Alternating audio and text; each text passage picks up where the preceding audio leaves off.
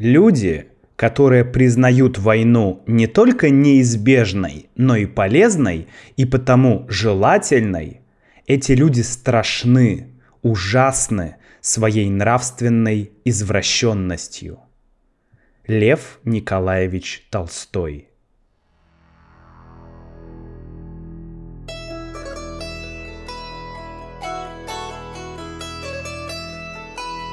Здравствуйте, друзья! С вами снова Макс. Добро пожаловать на подкаст для изучения русского языка, для практики, аудирования, новой лексики. Сегодня я, как и обещал в прошлом подкасте, сегодня я расскажу свою личную историю, а вернее нашу с Юлей, с моей девушкой, личную историю о том, как как мы узнали о том, что начинается война, о том, что мы делали, как все происходило и как нас это коснулось. Давайте начнем. Я сейчас нахожусь в Москве. Сейчас март 2022 года. Идет снег. И еще пока не закончилась военная операция э, на территории Украины. И я бы хотел рассказать мою историю, как все это случилось, где я был, что я делал и как она повлияла на конкретно меня, да, на, скажем так, история личности, личная история, вот, личная история моя и моей девушки Юли. Все началось с того, что я начну с предыстории, как обычно я это делаю. Все началось с того, что примерно несколько месяцев назад я узнал, что а, мой брат хочет продать часть нашего семейного участка.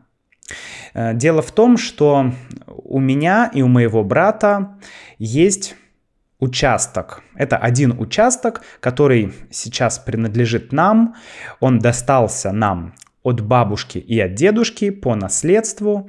И этот участок, он находится в Ленинградской области. Там жил мой брат, там жил я некоторое время, у меня было видео э, на моем YouTube-канале, как я вернулся в этот дом после Китая. Я там показываю этот дом, этот участок. И я узнал несколько месяцев назад, что мой брат решил переехать, что он решил продать этот участок, свою половину участка и купить другой дом или квартиру, ну, по своим причинам, по своим объективным причинам. Я в тот момент был в Новороссийске, на юге России. И я подумал, что если брат продает свою половину участка, то, ну, я не хотел, ну, для меня не было смысла оставлять мою половину. Я понял, что мне тоже нужно продавать вместе с братом свою половину. И, ну, потому что не имеет смысла быть там одному.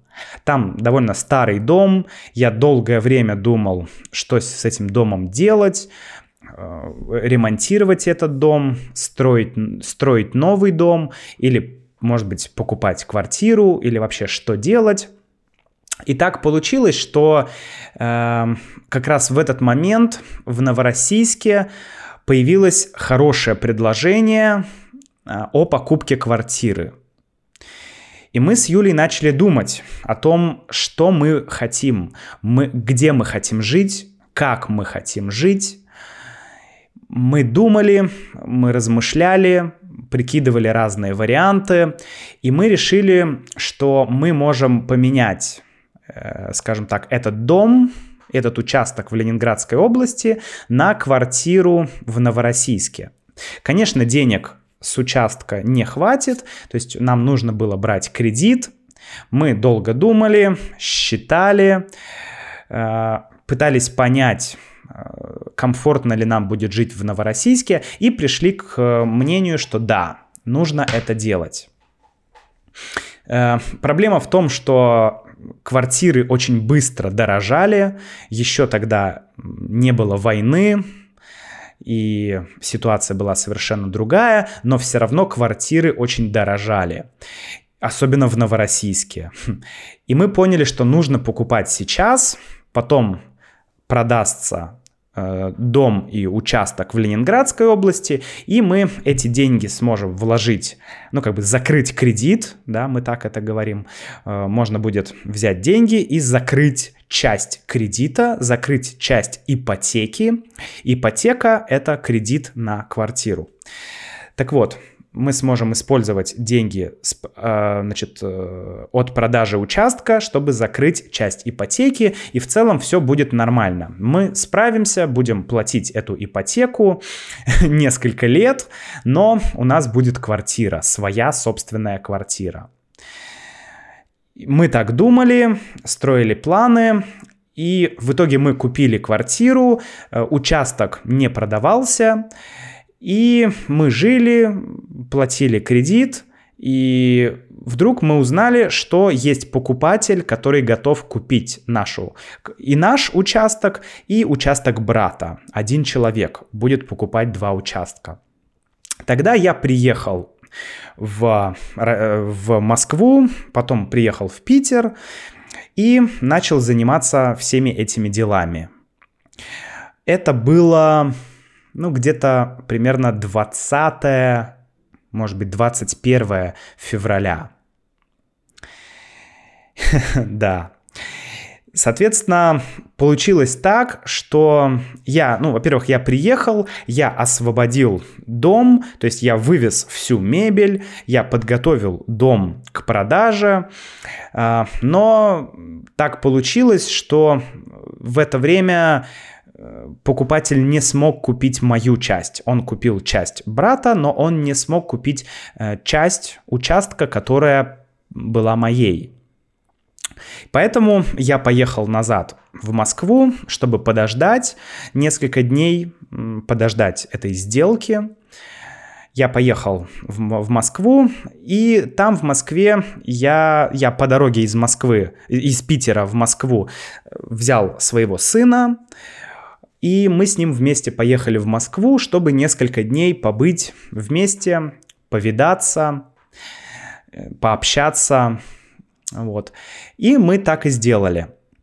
Но буквально на следующий день я забрал сына 23 февраля, а 24 февраля началась война. И в это время я был с моим сыном. В этот момент у Юли менялась работа. Дело в том, что Юля уволилась со своей предыдущей работы и нашла новую работу, и она занималась как раз документами. Ей нужно было, скажем так, оформиться на новую работу, то есть оформить документы э, для новой работы. Поэтому все были заняты своими делами, мы с сыном общались, и здесь, ну, и в этот момент мы узнали о начале войны. А, дальше я помню, что, ну, может быть, вы помните, я записал подкаст, а, когда про то, про свое отношение к этой войне, я помню, что в это время мой сын сидел в соседней комнате, и я пытался говорить немножко потише, чтобы он не слышал а, каких-то подробностей, потому что он меня спрашивал, папа, а почему началась война? А что, почему люди не могли договориться? Почему люди начали войну? И я в этот момент подумал, блин, вот даже ребенок понимает, что можно решать проблемы по-другому. Но, да, не все это понимают. И поэтому мы с ним, мы продолжали общаться, я пытался как-то... У нас были запланированы, запланированы разные такие движухи, мы должны были пойти в аквапарк, Э, еще в разные места. И я пытался как-то себя поддержать, чтобы быть веселым, чтобы мы с ним вместе повеселились, потому что, ну, он ребенок, ему хочется повеселиться, мы с ним не часто видимся, и поэтому хотелось, чтобы все прошло хорошо. Но это было очень трудно, и самый последний день, когда он уезжал, то мы пошли в э, в один детский развлекательный центр. Он там веселился, а мы с Юлей сидели и пытались понять, а что вообще будет, а что вообще делать дальше. Потому что тогда уже начались санкции, мы уже понимали, что это будет огромный кризис, что это будет огромная проблема. И, кстати, когда мы с Юлей записывали первый стрим, он назывался What We Think About the War. Когда мы записывали этот стрим, то вы спрашивали, многие спрашивали, почему, Макс, вы сидите на кухне на полу? Ну, потому что мы сидели на кухне на полу, а в комнате в другой, э, в единственной комнате сидел мой сын и смотрел сериал про Мерлина такой прикольный старый английский сериал вот, э, про волшебника Мерлина. Ему очень нравится этот сериал. Он любит Гарри Поттера и любит Мерлина. Два любимых волшебника. Вот, поэтому мы сидели на полу с Юлей в тот момент и записывали этот стрим. И, и, в общем, когда это все закончено, ну, когда Мирка уже, мой сын, его зовут Мирка или Мирослав, когда он, когда я отвез его обратно, мы с Юлей из Москвы поехали в Новороссийск. Мы поехали на поезде, и мы поняли, что нужно что-то делать, и мы начали думать, что делать. Мы понимали, что, что скоро наша деятельность будет невозможна в России, особенно моя деятельность. Мы понимали, что э, то, что происходит, это ужасно, и что нужно что-то делать, э, да, как-то, скажем так, как-то выражать свою позицию. Но об этом я говорить не буду, потому что я уже говорил про не- некоторые законы, которые были приняты в России, поэтому я не хочу, чтобы были какие-то проблемы, поэтому пусть это останется немножко в тени. Вот. Но лично про нас самих мы думали, что делать дальше. Остаться в Новороссийске, ехать в Москву э, или э, просто в Москве у Юлиных родителей есть квартира, где мы можем жить. И а, мы, мы пытались понять, что нам делать. И мы подумали, что нужно уезжать. Мы, мы поняли, что, скорее всего, в ближайшее время не будет ничего хорошего, что мы не сможем работать, нужно искать какую-то альтернативу, может быть введено военное положение, может быть закрыто вообще все в России, и у нас были эмоции, и мы видели многих людей, которые э, поддерживали то, что происходит, и мы на это смотрели, и, ну, очень было много эмоций. Поэтому мы решили, что нужно уезжать. Мы решили поехать в Грузию. И мы даже купили билеты в Грузию. А, мы начали собираться, мы решили, что мы из Новороссийска, а, соберем все вещи, все вещи мы положим в машину, и машину мы оставим где-то у друзей или у знакомых, а сами полетим в Грузию и побудем там некоторое время. Может быть, там можно как-то э, начать ну, начать, э, называется, предпринимательскую деятельность, да, в России я занимаюсь, ну, я, этот проект, да, а, он в любом случае э, имеет какую-то коммерческую основу, поэтому это должно быть э, все официально. То есть нельзя просто так получать деньги от людей, да. Поэтому у меня есть статус индивидуального предпринимателя в России. Ну, это что-то типа это не компания, это скорее ты как индивидуальный, э, просто как индивидуум, который занимается какой-то деятельностью, такой типа бизнесмен, такой небольшой, да. Вот э, я в России имею такой статус. И я понял, что все скоро перестанет работать, что я не смогу заниматься подкастами и что э, нужно что-то делать. И вот мы с Юлей решили, что в Грузии как раз можно э, открыть свое ИП, то есть быть индивидуальным предпринимателем. Можно что-то делать, там есть разные люди, туда уезжают, э, множество наших знакомых, и мы поняли, что это, наверное, хорошая идея, чтобы немножко как бы, чтобы ушли эмоции и чтобы можно было рационально мыслить и думать, что делать дальше. Но через несколько дней мы узнали, что наш рейс отменили – я уже говорил в прошлом подкасте, что э, сейчас международные рейсы не работают. В смысле, э, российские авиалинии, российские авиакомпании, вернее, российские авиакомпании не летают за границу. Поэтому наш рейс отменили, и мы подумали, ну, значит, придется быть здесь.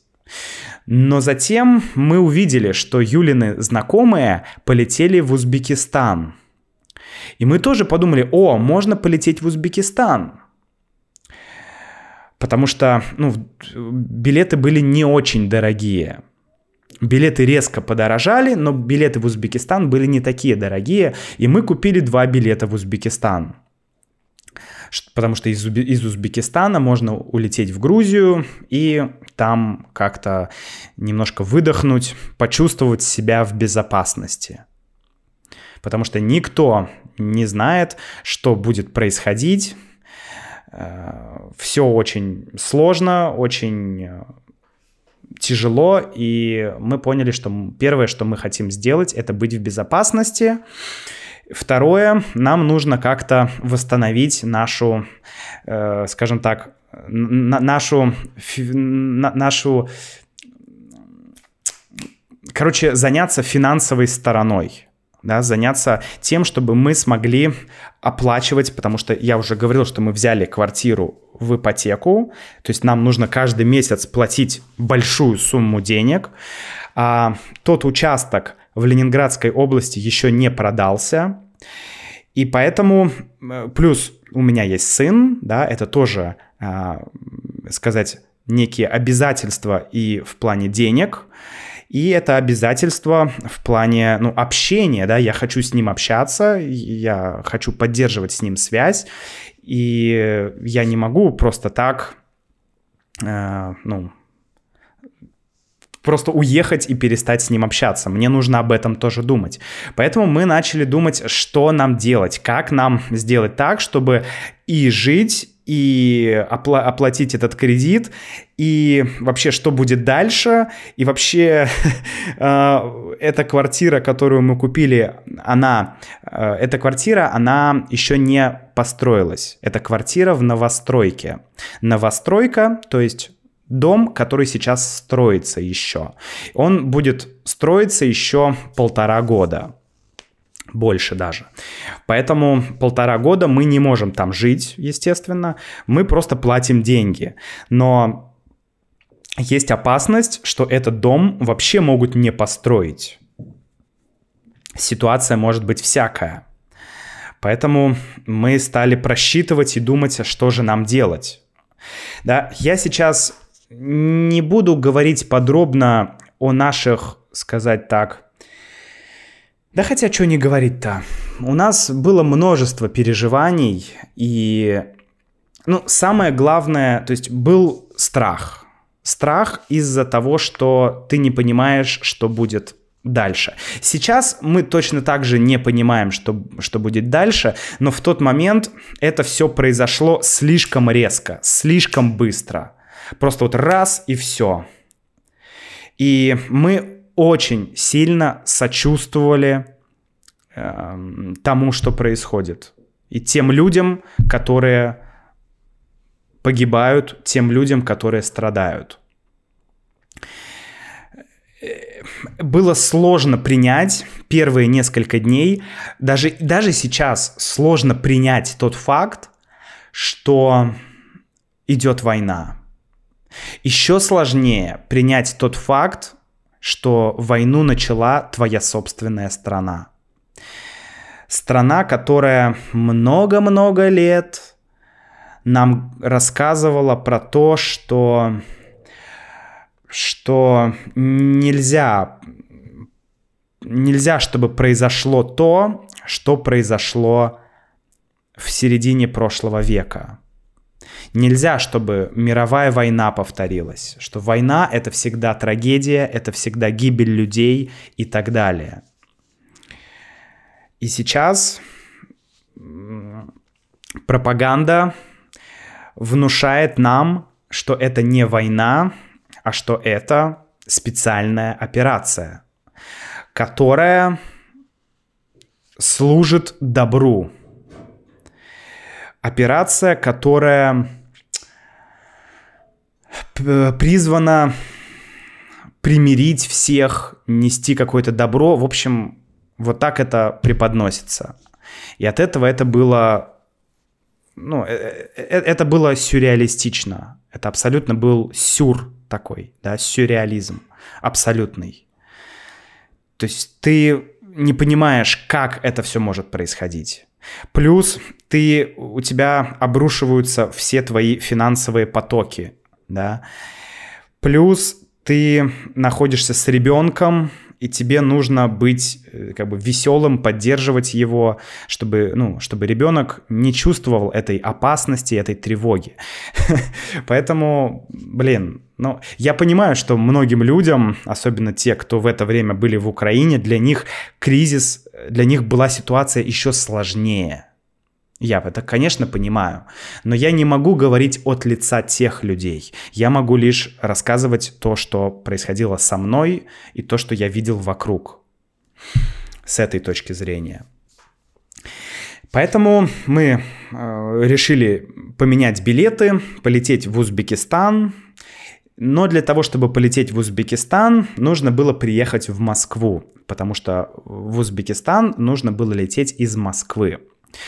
И мы собрались поехать в Москву. Мы сказали нашей хозяйке, э, так, та женщина, которая э, сдавала нам квартиру, мы сказали, что мы уезжаем, извините, ну, как бы все окей, все было нормально. Мы собрали вещи, упаковали несколько коробок вещей, э, и мы легли спать.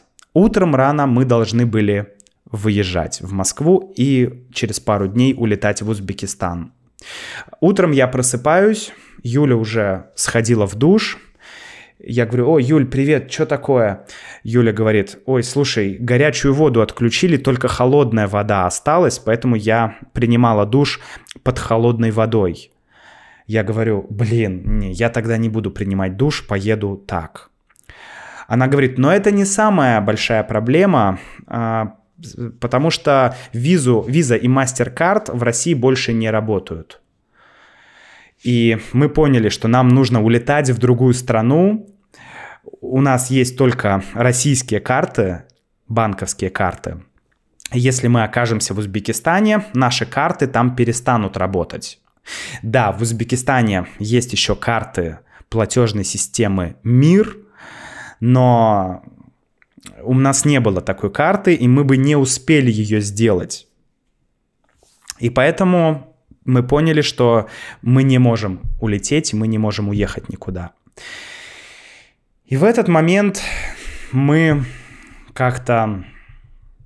В этот момент мы решили, мы поехали в Москву на машине. За один день мы доехали от Новороссийска до Москвы. Это где-то... Ох, сколько это? Не знаю, где-то тысяча... 400 километров, наверное. В общем, за день мы это все проехали. Было, конечно, тяжело, но в дороге мы с Юлей общались, разговаривали, мы пытались понять, а что нам делать дальше. Ну и мы решили, что мы не будем предпринимать никаких, никаких таких эмоциональных решений. Мы решили, что мы не будем прямо сейчас пытаться куда-то улететь, куда-то уехать, что-то сделать. Мы поняли, что раз э, нам не повезло с двумя билетами, да, с двумя рейсами, то, наверное, нам нужно пока остаться и решить все дела, которые здесь есть у нас. Закончить продажу дома, затем э, попытаться как-то решить вот эти финансовые проблемы, которые появились, понять, что мы делаем дальше, понять, какова будет ситуация, каковы будут санкции, каковы будут экономические последствия. Короче, взвесить все это и понять, что нужно делать дальше. Ну и, конечно, понять, что мы можем сделать, как мы можем выразить нашу позицию, да, нашу позицию, то есть как мы можем выразить наше несогласие. А, да, но э, опять же, об этом я говорить не буду, потому что я хочу продолжать этот подкаст. Э, вот. Ну и сейчас мы приехали в Москву, снова разобрали все вещи, опять переезд. В последнее время мы очень часто переезжаем и, честно говоря, немножко устали от этого. Когда мы купили квартиру, ну, вот, взяли квартиру в ипотеку в Новороссийске, мы подумали, что ура, наконец-то у нас будет квартира, наконец-то у нас будет место, где мы будем жить, и нам не нужно будет переезжать постоянно из одного места в другое. Наивные.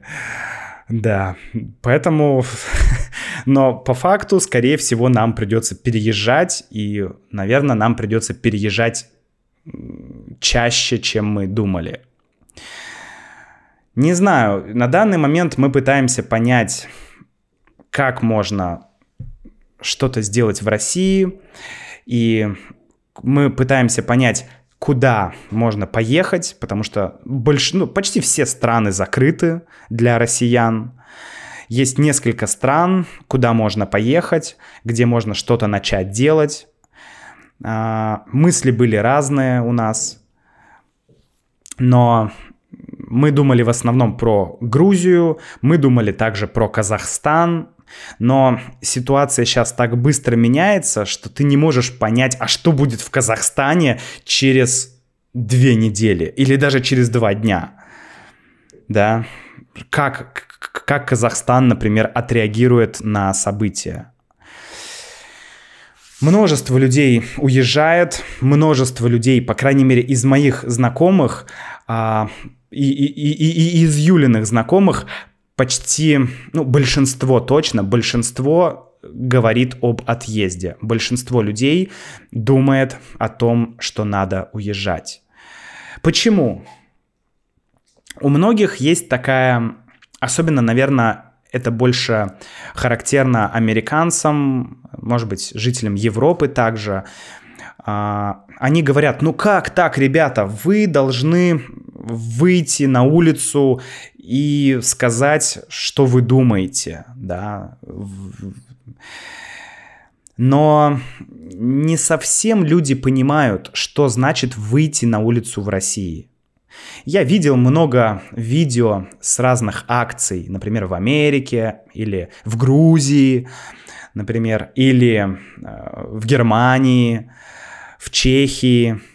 И я видел, как люди, десятки тысяч, даже сотни тысяч людей выходят на улицу и проводят акции.